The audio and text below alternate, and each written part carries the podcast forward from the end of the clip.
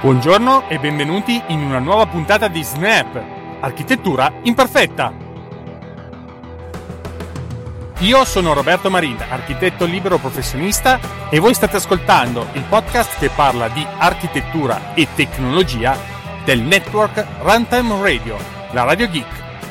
In queste giornate così calde c'è stata una notizia che ha scaldato ancora di più l'atmosfera. Sto parlando della nuova strada che ha intrapreso Jony Ive di Apple.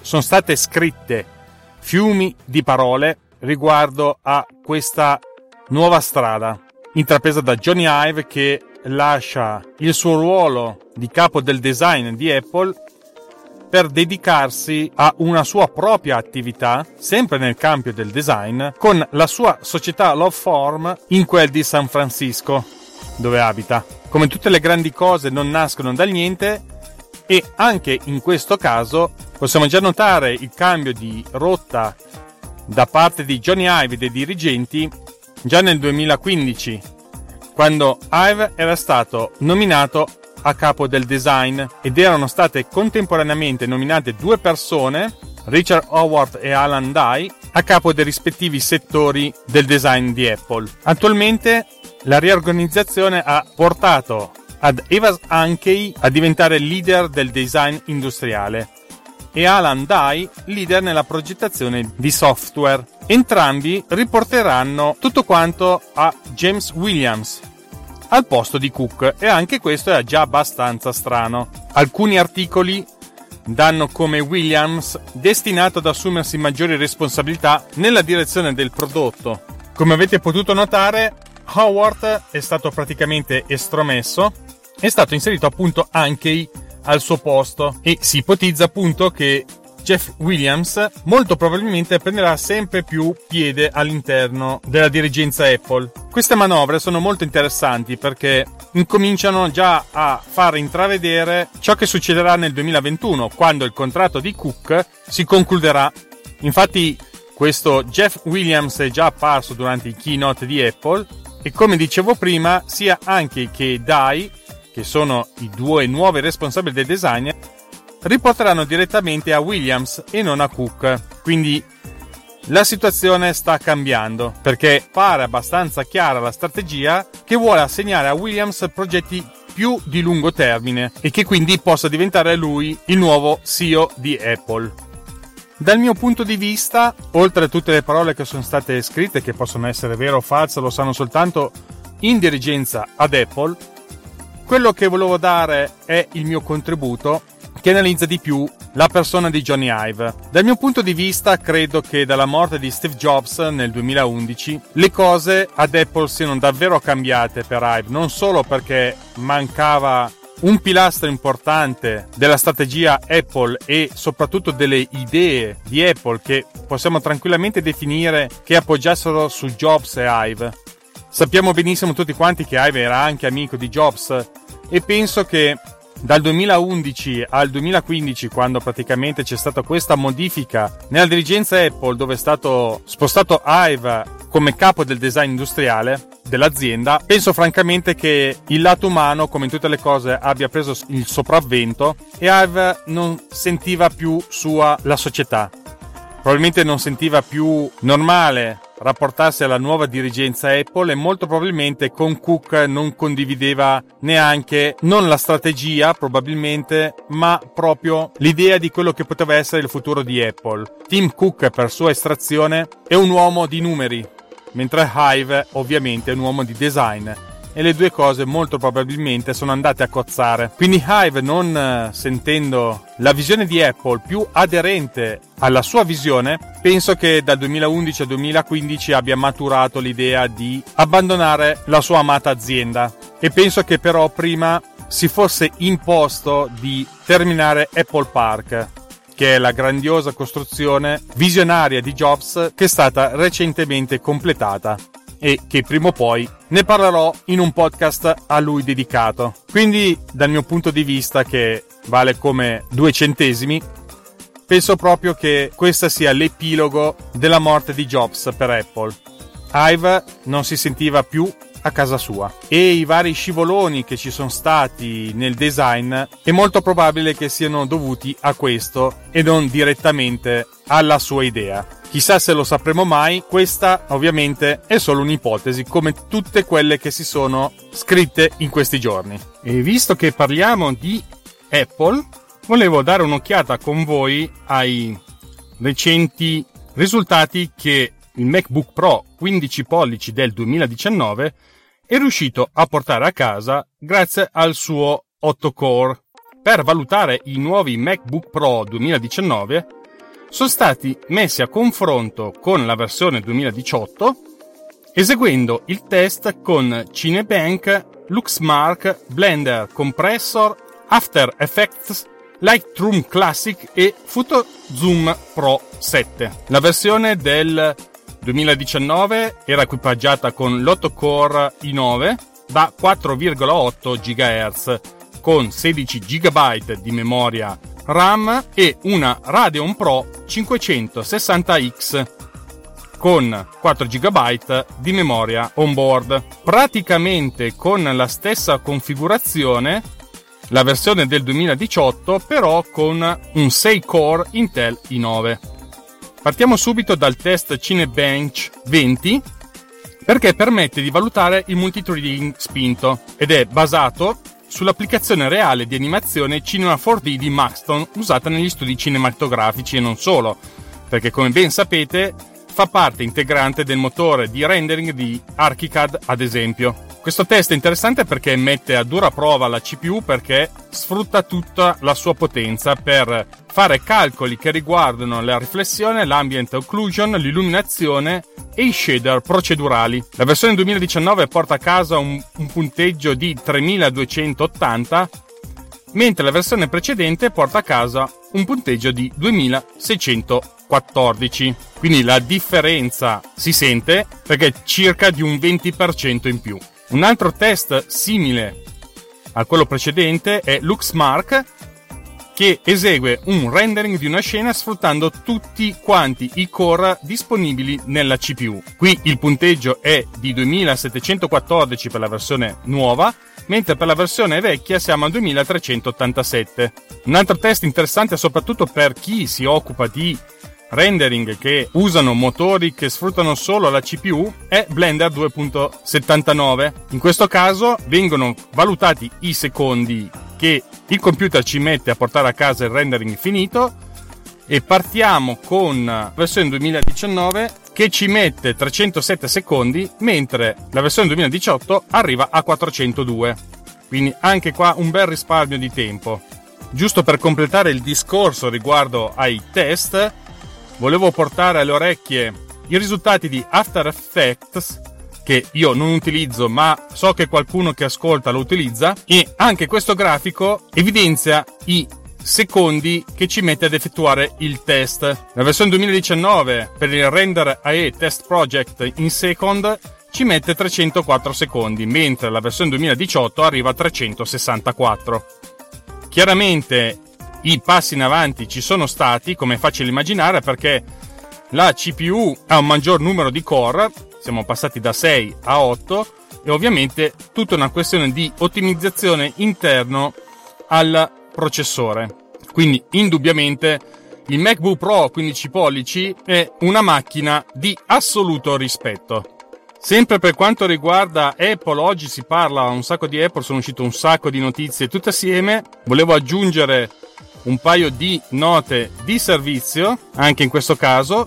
Una riguarda un problema che ha afflitto le unità di MacBook Air del duemiladiciotto e riguarda la scheda logica, che in questo caso verrà sostituita gratuitamente da Apple.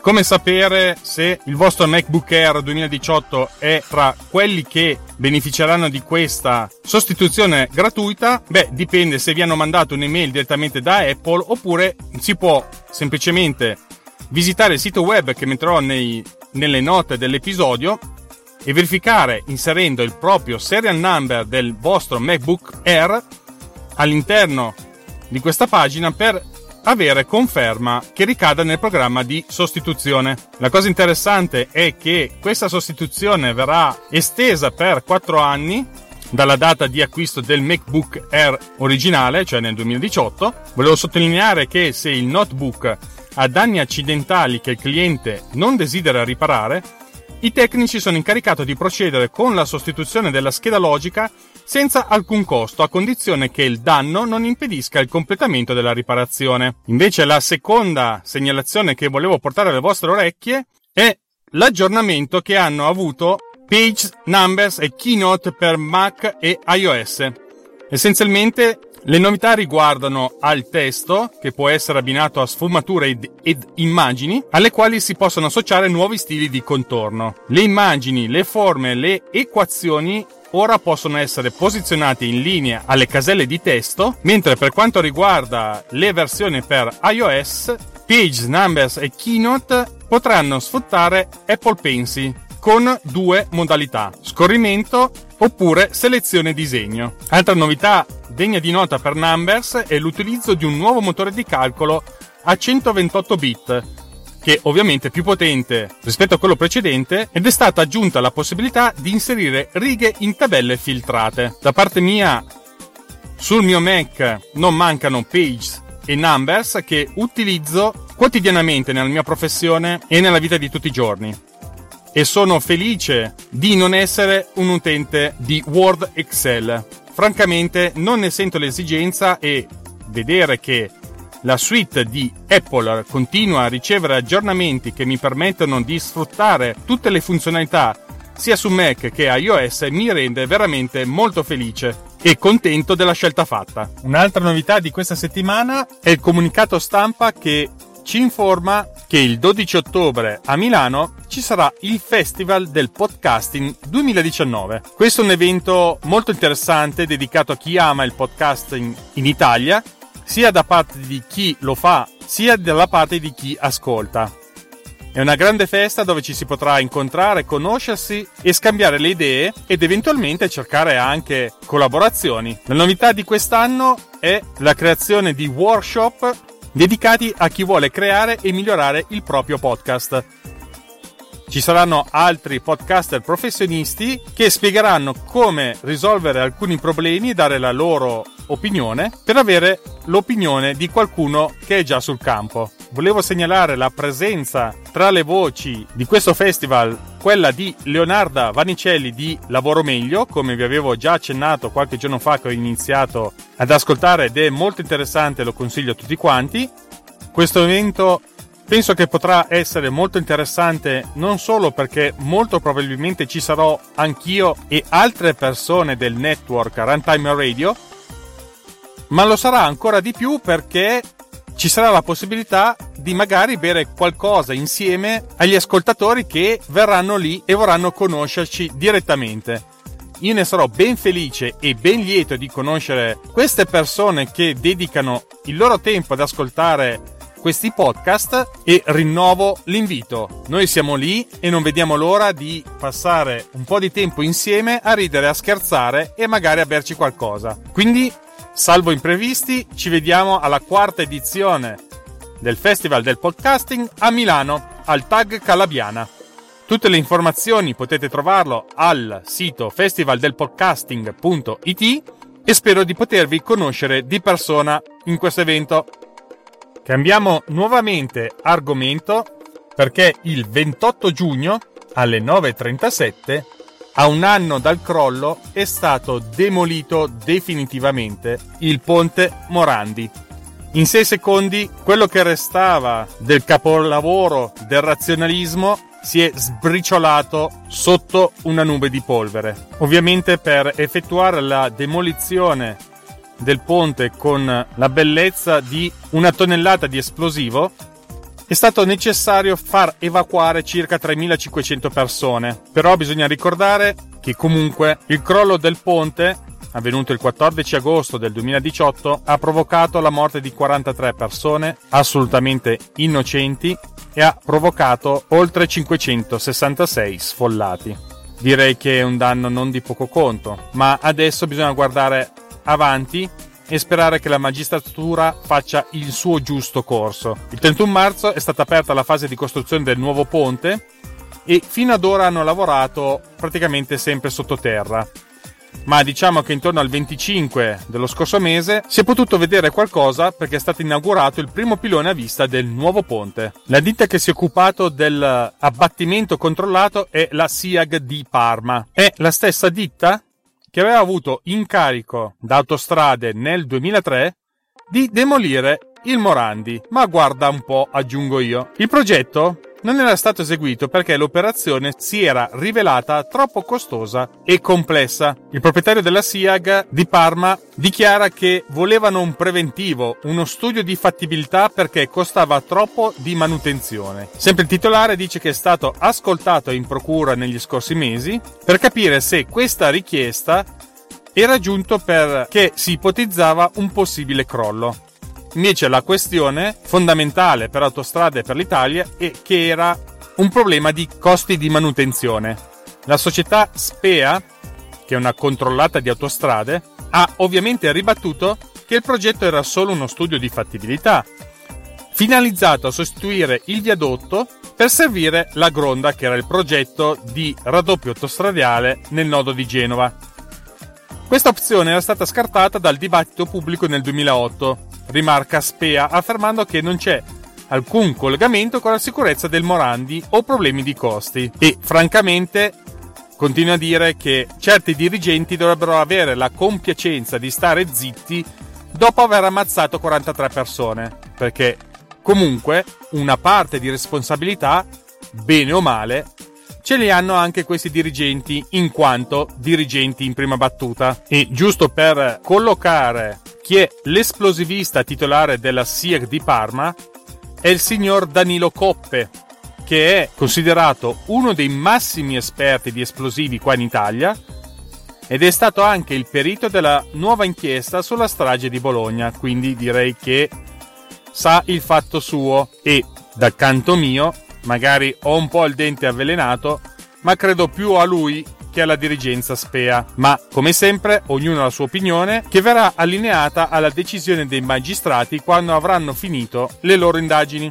Ora saltiamo di palo in frasca e parliamo di B I M in Europa. Come è stato adottato il B I M in Italia, Finlandia e Regno Unito, ad esempio? In Italia la strategia di adozione progressiva del B I M è iniziata con l'entrata in vigore della U N I undicimilatrecentotrentasette e del famoso e così chiamato decreto B I M, che è il suo soprannome, ma in realtà il suo nome e cognome è D M cinquecentosessanta del duemiladiciassette, che prevede l'impiego obbligatorio della metodologia B I M a partire dal duemiladiciannove secondo un metodo progressivo. Nel decreto è già obbligatorio dal primo gennaio duemiladiciannove per le opere di importo pari o superiore a cento milioni di euro, mentre lo sarà a decorrere dagli anni successivi al duemiladiciannove, via via per importi minori, fino alle opere di importo inferiore a un milione di euro. L'obiettivo è far utilizzare nel duemilaventicinque la filosofia B I M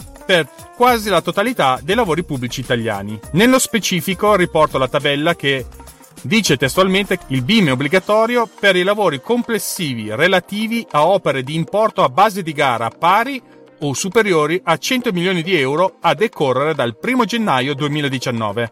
Per i lavori complessi relativi a opere di importo a base di gara pari o superiori a cinquanta milioni di euro, la decorrenza è dal primo gennaio duemilaventi. Per i lavori complessi relativi a opere di importo a base di gara pari o superiore a quindici milioni di euro, a decorrere dal duemilaventuno, a trentacinque milioni di euro a decorrere dal primo gennaio duemilaventidue, per importi superiori a un milione di euro a decorrere dal primo gennaio duemilaventitré e per opere inferiori a un milione di euro a decorrere dal primo gennaio duemilaventicinque. Cosa succede ad esempio in Finlandia? In Finlandia non c'è un piano ufficiale né una strategia pubblica, però l'industria delle costruzioni finlandese ha raggiunto un livello altissimo di efficacia e di efficienza grazie all'innovazione digitale e all'interoperabilità dei processi costruttivi progettuali.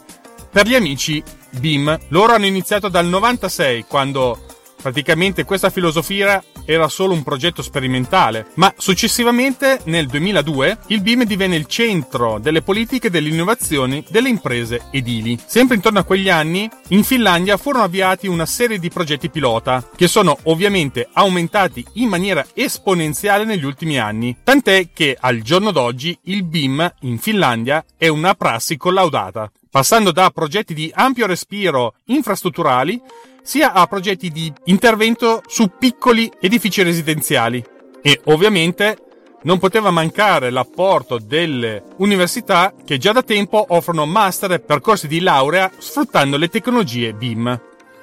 Andiamo nel paese principe, almeno per quanto riguarda la normazione sul B I M, perché da lì sono nate le normative a livello europeo, tant'è che il Regno Unito è un punto di riferimento mondiale per l'utilizzo di tale metodologia sul lavoro. Un punto cardine delle politiche inglesi è stato sintetizzato nel grafico dei livelli di maturità del B I M di Mark Bew, dove vediamo a livello zero il C A D, passando a livello due con la comparsa dei vari B I M, fino ad arrivare al livello tre, dove c'è praticamente una collaborazione integrata e interoperabile dei dati. Questo processo di adozione del B I M nel Regno Unito è stato avviato formalmente nel marzo duemilaundici, con un lancio di un piano governativo per l'adozione graduale del B I M nei processi costruttivi. Il documento stabilì un periodo di cinque anni per strutturare una strategia per il miglioramento di quattro obiettivi: il costo della costruzione,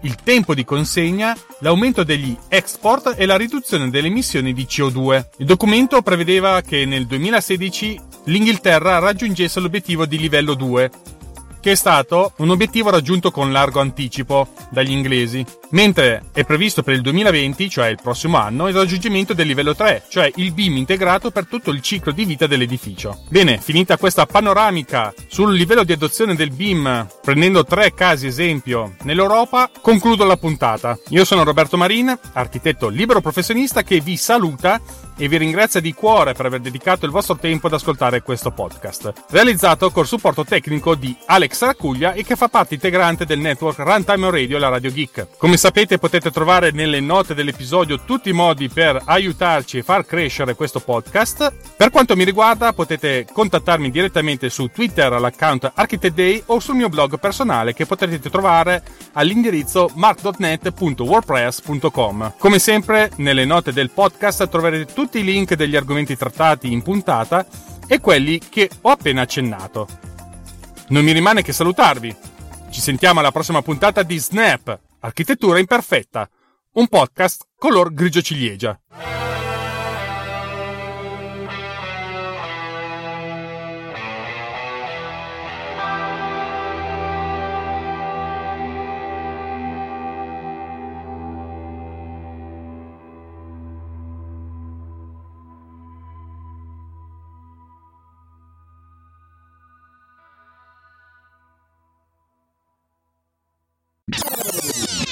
This has been done with power recorder.